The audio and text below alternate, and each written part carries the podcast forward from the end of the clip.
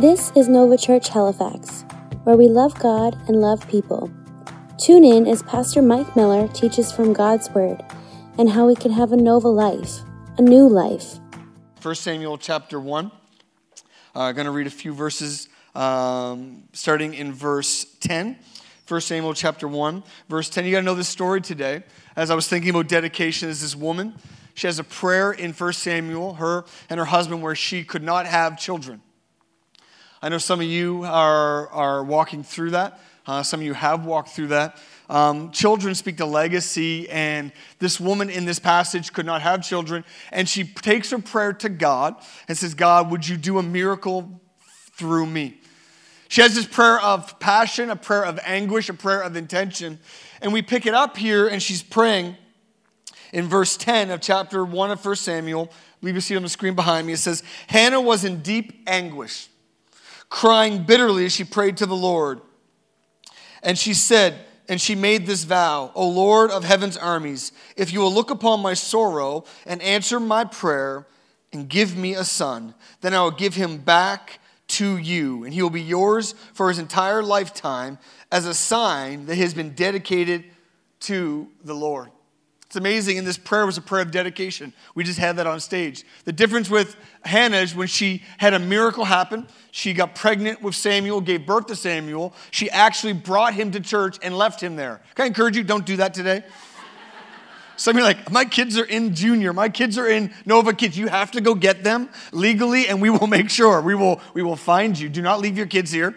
Uh, but she actually brought her son to church, to the man of God, and said, When I promised to dedicate him, I meant it. And she brought him to church. You think about that. It's one thing to say, God, would you give me a gift? When he gave it, she recognized where it came from and her vow. So many times we make vows in a moment of need not to follow through. We get emotionally attached to a need, but then we forget where our blessing came from. I, I, I, flew home this week, and I think I thank God so much for things in my life. It's so easy to think of asking God for things. But so much of I need to spend time, I think I need to spend more time thanking God for what He's done. We are living today prayers that God has answered yesterday. The things we have today is what we prayed for. I thank God for my marriage and my kids and our friends in this church and influence and forgiveness and things we prayed for. We are walking in today. It says Hannah brought her son to the church, dropped him off. Now Samuel is being raised by the pastor Eli, and he has some sons, and they're being, he's being raised in church. What's fascinating is God has no grandchildren. I heard that years ago. God has kids, and that means that just because your parents went to church or they have faith doesn't mean your kids do. That's why the Bible says, repeat over and over why you're training your kids to have their own encounter with God. Hannah had her encounter with God and she knew God and God loved her and God answered her prayer. But she took him to church, Samuel, so he was raised. And we pick it up here in verse chapter 3 where Samuel's having his own moment with God. That's our prayer as parents, me and Nancy with our kids. Our prayer with our church is that our kids, our teenagers, wouldn't just know church, they would know God. They wouldn't just know uh, me and Nancy's faith or your faith, that they'd have their own faith. That we create an environment that they'd come to a place, my son, my daughter, your kids have to come to their own place where they say, Do I believe in God? Do I believe He's for me? And they have to run after Him. Samuel here in chapter 3 is having this moment. It says he's in bed and he's going to sleep. And in uh, 1 Samuel chapter 3, I'm going to start reading in verse 1. It says this, if I can find it here 1 Samuel chapter 3, verse 1. And it says this says, Meanwhile, the boy, Samuel, served the Lord by assisting Eli, who was the priest. Now, in those days, messages from the Lord, another version says the voice of the Lord, was very, very rare, and visions were uncommon. I think I need to stop there just for a moment. Says that God wasn't speaking, it was rare to hear God. I encourage I believe you can change the tide. One word from God, someone who's dedicated to the things of God, God will speak to, can change a nation. God wasn't speaking, people weren't listening, but it says it was uncommon. But one night, oh, I love that, one night. I believe one Sunday morning. I believe one Saturday night. I believe one, mon- one Monday morning, everything can change. It says, one night Eli, who was almost blind by now, had gone to bed, and the lamp of the Lord had not yet gone out. It says, And Samuel, the boy, was sleeping in the tabernacle near the ark of God, And then verse 45 suddenly the Lord called out to Samuel. Yes, Samuel replied. What is it? He got up and ran to Eli. Here I am. Did you call me? The old man, the old priest said, I didn't call you. Eli replied, Go back to bed. So he did. Then the Lord called out again, Samuel. And again, Samuel got up and went to Eli. Here I am. Did you call me? Anybody have their kids getting out of bed at that stage, you know? I need a drink of water, not bathroom, and not tap water from the bathroom. I want kitchen water. Keeps coming back to, to, to, to Eli. He's like, It's not me. I didn't call you. Go back to bed. Go back to bed. Verse, verse 7 Samuel did not yet know the Lord because he had never had a message from the Lord before. So the Lord called a third time, and once more Samuel got up and went to Eli. Here I am. Did you call me? Then Eli realized it was the Lord who was calling the boy. So he said to Samuel, Go and lie down again. And, and if someone calls again, say, Speak, Lord, your servant is listening. So Samuel back to bed, and the Lord called, came and called as before to Samuel, Samuel. And the Lord replied, Speak, for your servant is listening. Today, for the next few minutes, I just want to talk about dedication and this show and tell before we go and enjoy the rest of our Sunday. How many, how many uh, remember the best gift you were ever given? Anybody remember the best gift you were ever given? Yes. And remember the worst gift you were ever given? I had this one gift I had. I'm not even going to say what it was. Just a horrible gift. I remember good gifts. I remember bad gifts. I had a friend. I'm in this in this text message group with some pastors, and last week it was the it was the funniest moment. This one pastor put into the group. He's like, "You guys won't believe what I got today." And this, this, this thread of messages started coming down on my phone. He's like, I came back from a community event. We are out serving the community. I got back to my office, and there was this box on my desk with a card for my, for, it says to pastor. And it said on this, on my desk was this box. It was an iPad, Apple iPad Pro box on my desk. How many know that's a good gift? He's like this brand new box, iPad, Apple Pro, Apple iPad Pro, and on there was for pastor. Opened it up, he unpacked it, opened the box slowly. He's like, "Man, I need a new iPad. This is a what a generous gift. I have a great church." And he was blown away by the generosity of this moment when he opened the iPad and took the box apart. It wasn't actually an iPad. Someone had reused the box that they bought their iPad in. In it was a book about the end times. A used book that someone had already re- read and they highlighted all the parts they thought the pastor needed to preach on. And then there was this, by the way, do not do this to your pastor. This is not what I'm looking for. The only thing better than an iPad Pro would be like a box full of coffee. Come on, somebody. And in this, and this letter was, hey, pastor, we don't think you preach enough about Revelation and about hellfire and all these, and red moons and purple horseshoes and green clovers. And, and we just, and here is everything you need to preach. And, and it was passive aggressive, like, love you, but we need you to preach all this stuff. And then they didn't sign it. I said, what are you going to do with that? He said, I'm going to re-gift it to another pastor in the city. Come on, somebody. That's a bad gift. That's a bad gift. I was thinking about gifts today and gifts this week. And, I, and just very quickly today, as we just saw, some of you just think we saw a ceremony on stage today. It was more than that. It was actually a divine moment of show and tell. I just want to share. You know what the greatest gift my parents ever gave me? I thought about this. The greatest gift my parents ever gave me was the gift of the local church. I had to think that through for sure. Is that the greatest gift they've ever given me? I thought it is. My parents gave me the gift of the local church today. Just a little different message today. I want to unpack what I've learned in church, lessons that church taught me. We started going to church when I was uh, under a year of age. We had a miracle in our family. And from the time I was about six months of age on, uh, my parents could be found in church on Sundays and Wednesdays whenever the doors were open. I was raised in the house of God. I am so thankful for a family that said, as for me and my house, we're going to do whatever we can to keep our kids in a church environment. Church gets a bad rap. People are down on church. They like to criticize church. Listen, I am passionate about the local church. We are excited about the local church. We're not going to criticize churches in this place. We are excited. We love Sundays. We love the local church, and I am grateful for a family that raised me in church. Anybody else raised in church? You're thankful for that? If you're here today, it's never too late to make church a priority in your life. Today, we saw families make church important. Lessons church taught me number one, to value all generations. I've, I, I don't know another organization, another community that's so multi generational. To be cheered on by older generation, but also for you to pour into the younger ones. I walked into church and there would be men and women older than me that would high five me at four, five, six. And I remember walking in feeling like I was cheered on by those older than me. It taught me the value of generations. In a world of so many silos and segregations, I love that the church breaks down generational roles. It breaks down and moves us out of silos, going, listen, this is an older generation, or, or this is a baby boomer generation, or this is the, the middle class, or this is poor. I love that it breaks down barriers, brings us all together, and the church is a generational church. I remember standing in church as a young person.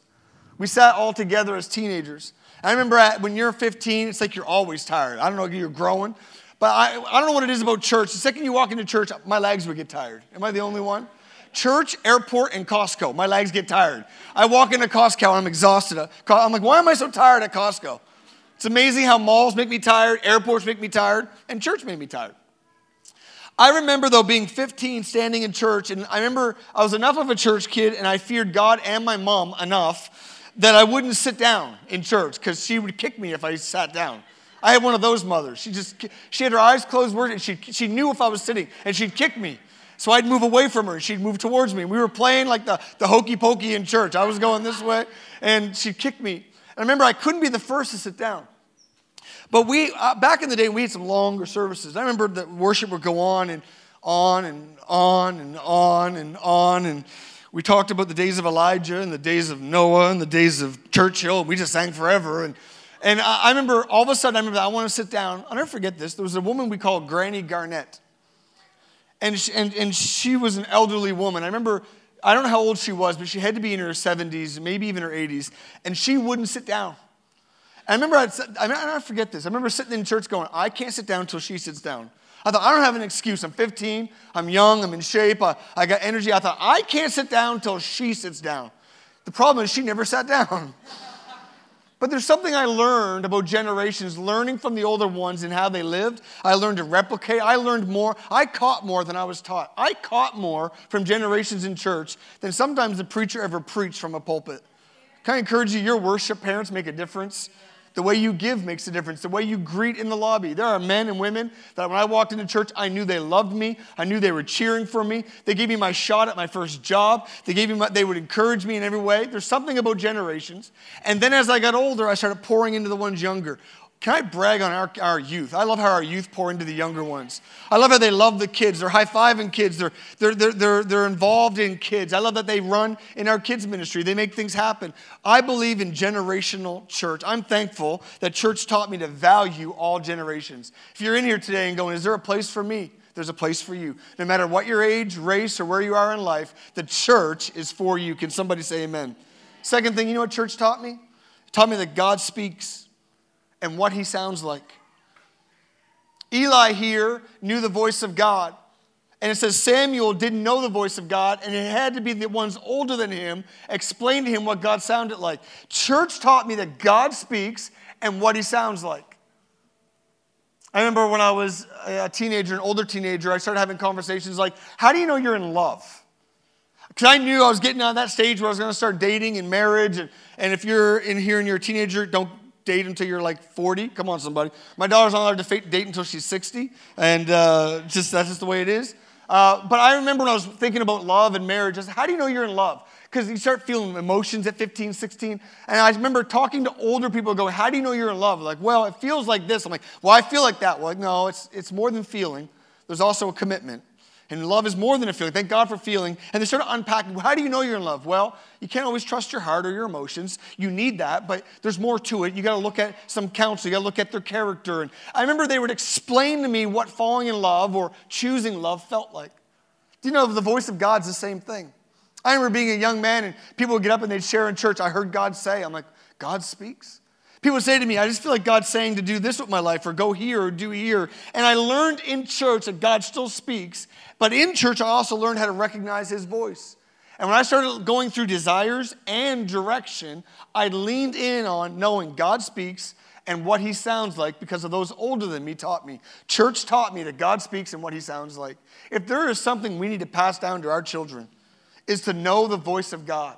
You don't need a pastor. You don't need a podcast. You don't need a book. I believe in all those things. But the greatest thing I'm trying to teach our kids, and I'm believing for your kids and for your life and you young adults and you adults, is that we'd hear the voice of God. God's still speaking, and we need to know his voice. What else did I learned in church? That people are weird.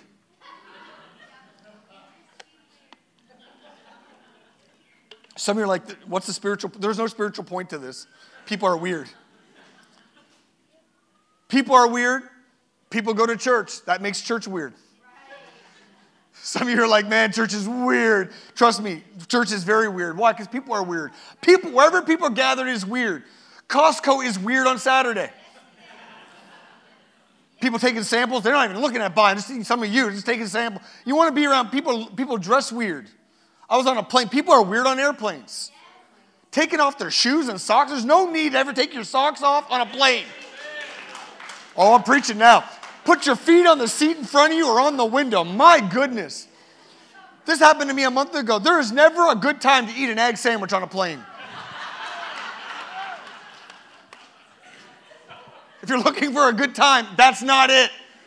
Oh, I don't know. Let me take the one food that smells like gas. Let me put it between two pieces of bread and take it into a confined cylinder at 40,000 feet. That, like, I was on a plane and somebody had an egg sandwich and they broke it. I'm like, really? I was like, I had a feel, I thought, I bet they go to church, right? Like, I just. People are weird. People are, I, I learned that. People are weird. I grew up in a time when churches were four hours long, services were four hours long. As a kid, you made it through with a pack of Halls and crayons just made it through. I used to eat certs and halls. I eat certs and halls and colored and underneath the seat church. For at three hours, it gets weird at around three hours. Chauffeurs come out, blankets covering people. Like it gets weird. But you know what I realized? Don't throw something out because it gets weird. Because people are weird. You know what? I still fly. I fly to get on a plane tomorrow. I'm not avoiding it because of egg sandwiches and people's bare feet. Why? Because I understand the mission of the plane and the assignment on it. I still I don't go to Costco. I send my wife to Costco. She likes Costco. I sit in the parking lot at Costco. We don't avoid Costco. Can I encourage you? People are weird. Church taught me it's okay to be weird. Just people are weird. Deal with it. I don't throw it out because people, some people are like, man, church is weird. I ain't going to church. That's a Pentecostal church. It's Pentecost Sunday. It's to be weird. People are weird. God's not weird. But I encourage you, since it's because something's weird doesn't mean you avoid it. Church taught me, you know what? Deal with it. People are weird. I learned that early. People, I, I, don't get surprised anymore. Why? Because church taught me people are weird. That's the only point I got for that. People are weird.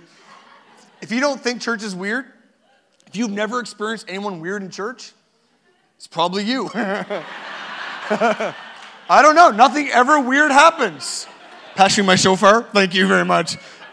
You know, some of you, your family motto is shofar so good. You know, like weird. I don't, don't even, don't even. Here's also I learned in church it's not about me. It's not about me. It's not about me. I'm not the center of the story. He is. I'm a part of something bigger. You need to know today the best thing we can teach our kids is not about them.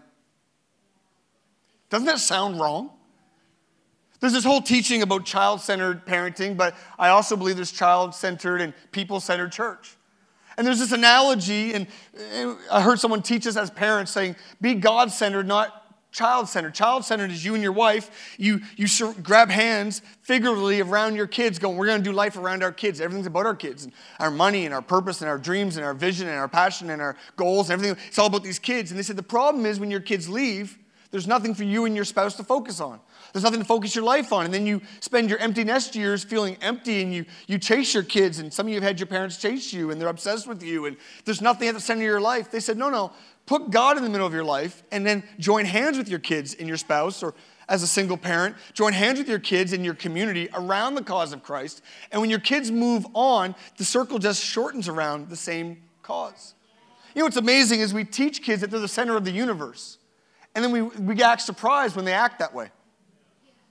They think it's all about them. They're so selfish. All they're concerned about is what, if we treat them like they're the center of the universe, don't, be, don't act surprised when they act that way. You know what helped me early to realize it wasn't about me? It was about Him. I grew up in a church where I served as a young man. Serving did something. Realize this isn't for me. When I was hustling and bustling, when my father was going on mission trips, when we were sacrificing financially so we could help people and build the church, I realized early we didn't even eat out as a church. My mom was like, I'm like, can we go to eat today? She's like, yep, we're gonna go to 178 K Street. I'm like, that's our home address. She's like, right, that's where we're eating today. And a part of it was working two jobs and, and, life, but a part of it also was we were a part of something bigger and we were giving our time, our finances. And I learned early it's not about me, it's about something bigger, the cause of Christ. I think we need to teach our kids in all the lessons we teach them that it's not about them. We're a part of something bigger. I believe in loving your kids and giving your kids the best, but I think we need to teach them there's something bigger than just their life, that they're a part of something bigger. They get to be part of a mission, and early on I realized it's not about me. This church is not about me and Nancy. We didn't build a church about us. Why? It's about Him. It's all about Him. And I learned that in church.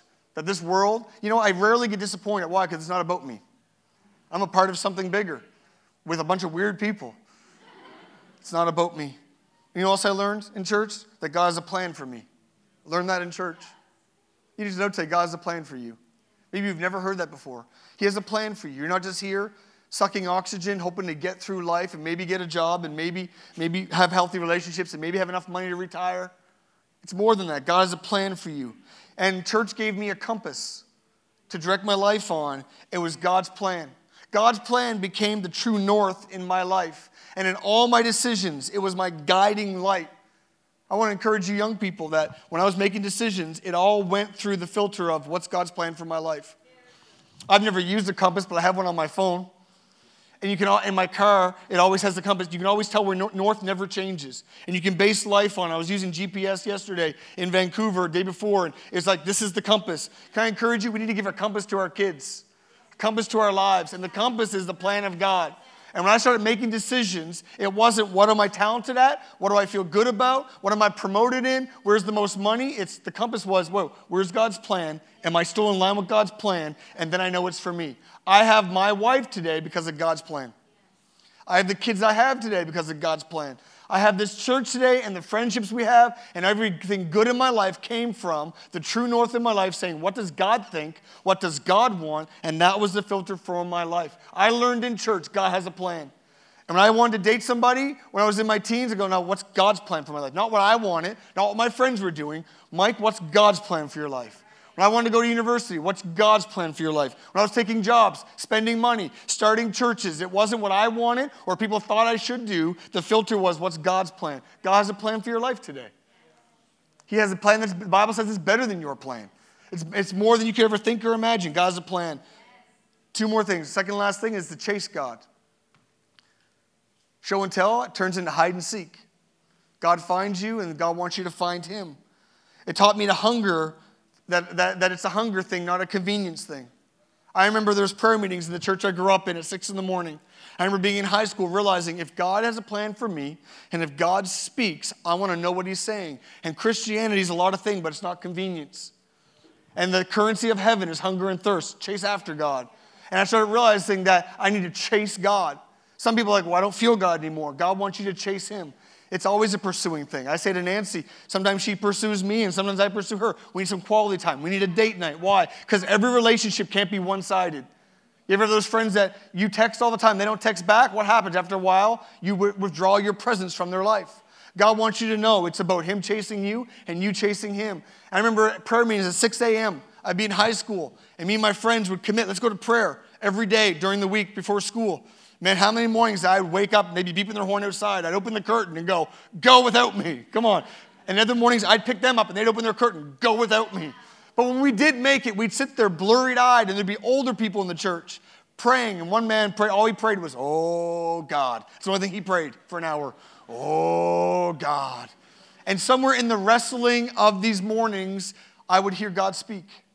And in the middle of that, I realized that God, I'd feel, in the middle of tiredness, not always, but once in a while, I'd feel something. Go, man, I feel God's presence. And when you chase God, the Bible says, if you seek, you'll find. If you're hungry and thirsty, He will fill. And church taught me that, listen, it's one thing for God to chase me and forgive me, but the rest of my life, I need to be a, a passionate about chasing God. Church taught me that. The last thing it taught me is what community looks like. as the worship team comes back to play us out today, what community looks like. In Ecclesiastics chapter 4, it says it this way, verse 12. It says, A person standing alone can be attacked or defeated, but two can stand back to back and conquer. Three are even better, for a triple braided cord is not easily broken. There's this picture of this cord. One strand can be snapped under pressure. Two is even better, but a three uh, corded, uh, stranded together uh, cannot be broken. You know what those three strands are for me? It's me, it's God, and the local church. And when you have them together, it's a cord that can't be broken. You know what church taught me? It's taught me the power of community. I lived in Africa for a bit, and on a vacation, they took us to this, this safari in, in the Masai Mara. And they took us out one day on these trucks, and they, they said, We might not see a lot of things. And all of a sudden, they said, Watch this, look over here. And there's this cheetah with her three cubs. And this, this, this cat, the fastest cat, this amazing hunting animal, it locked in on some antelope and these, these deer, and it isolated one and started chasing it. It broke it off from the herd, from the rest, and the herd went this way, and this young uh, deer went this way, and this mother tracked down the, I never forget, right in front of the truck, it ran full speed, it swiped its back legs, so the thing flipped, and it waited for it to flip into it. Ran past it, waited for it, the thing fell into it, and then it bit on its neck and suffocated it. How many times in life do we get isolated before we get destroyed? Church taught me community is doing this together. If you want to go fast, go alone. But if you want to go far, go together. Church taught me community. Community is messy, it's not perfect. It's just like family. It's, there's issues, there's people are weird, people are hurtful, people disappoint, but there's you can't mistake the power of community. That we are in this together. And some people go, I can do it by myself. You'll go fast, but you won't go far. And at 44, raising our family, uh, doing the best we can, I realized I only made it this far because of community. People older than me give me advice, correcting me, and also encouraging me. People younger than me supporting me and cheering me on. And together in this community, uh, in church, I realize there's legacy in community. My friends, if you feel isolated today, church is a three cord strand. God's presence, community in your life, and it's not easily broken. We go further together. As I close today, Hannah's story, she gave the boy.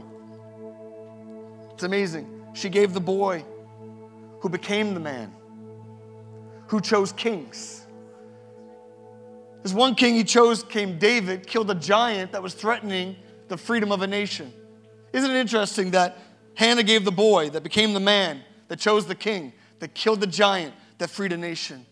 When you give your family, when you commit your family to be in the house of God, it doesn't stay there. There's legacy and there's miracles. Today, what you saw on the stage was more than just cute babies in their best outfits and toddlers, it was more than that. It's people saying, I know that if I commit my house to the things of God, it might be a baby on a stage today, but you don't know where they're going tomorrow. The very miracle of freedom in your life and my life and my kid's life might have been on this stage today. The baby that she gave later on came back years later to free her from the giant that wanted to enslave his whole family. She gave the boy that chose the man that became the king, that killed the giant that freed a nation. My friends, there's legacy in church. Today, I want to encourage you. God still believes in local church. He's passionate local church, and we believe God is moving in our church. Amen. Can you stand to your feet today as we close? Two calls as I close. More of a challenge, actually. I was at a conference, me and Nancy, for a week learning about church. I learned a couple things. Number one, we have an amazing church. Secondly, there's more to be done. But would you challenge in your heart to be more committed to cheering on the local church than ever before? Would you be more committed to being passionate about God's plan for your life and your family? I want a, che- I want a church that's full of life full of passion, full of families, full of young people and old people, middle people. I believe we're passionate with the church. If you're feeling isolated today, if you feel like you're kind of coming and going here and there, I believe there's no greater gift than the local church. I look at my wife today, I wouldn't have it with a local church. I wouldn't have my kids, I wouldn't have my friends, I wouldn't have the opportunities. God is still building the local church, God is still using local church. This is not about this church. There's a lot of great churches in this city. If this one doesn't fit you, go find one. Don't get offended and go, I gave up on church. Leave If this doesn't work for you, leave and go find one. And we'll help you find one. Why? It's bigger than this. So many good churches in the city. Go find a church and plant yourself in and watch what God wants to do. And secondly, if you say, Mike, I don't know this church, I don't know God, today you can join the family of God. You give your life to Christ, you join His family. And He's passionate about you. If you don't know Jesus Christ today, if you don't know God, you say, I don't know God's plan for my life. I don't know His voice. I don't feel forgiven from my past. I don't feel excited about my future. I don't feel like God's involved in me. I feel distant from God. I feel disconnected. We want to pray for you right now. All over this place with every head bowed just for a moment, just for privacy. If you can close your eyes. You said, Mike, I want you to pray for me. I'm simply in a, on a count of three to ask you to raise your hand. I'm going to pray for you and believe today a start of a journey is going to happen. That's all we're going to do. You say, Mike, I want you to pray for me. I want to give my life to Jesus Christ. I want to start a relationship with Jesus all over this place with every head bowed. One, it's not everybody today, but it could be you.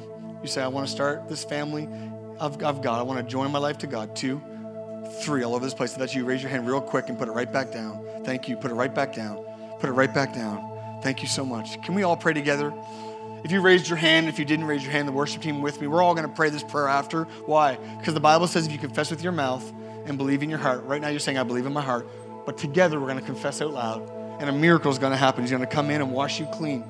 You may have walked in here feeling far from God, maybe shame, maybe low. Today, God's going to wash you clean, and He's committed to partnering with you. Can we all repeat this after me? Say, Lord Jesus Christ, Lord Jesus Christ, I give you my life today. I give you my life today. Forgive me for my sin. Forgive me for my sin. I choose you. I choose you. I choose your plan, I choose your plan. and I commit my life to you. Come into my life. Come into my life. Lead me. Guide me. I love you, Lord Jesus. love you, Lord Jesus. Amen. Come on, give him a round of applause today.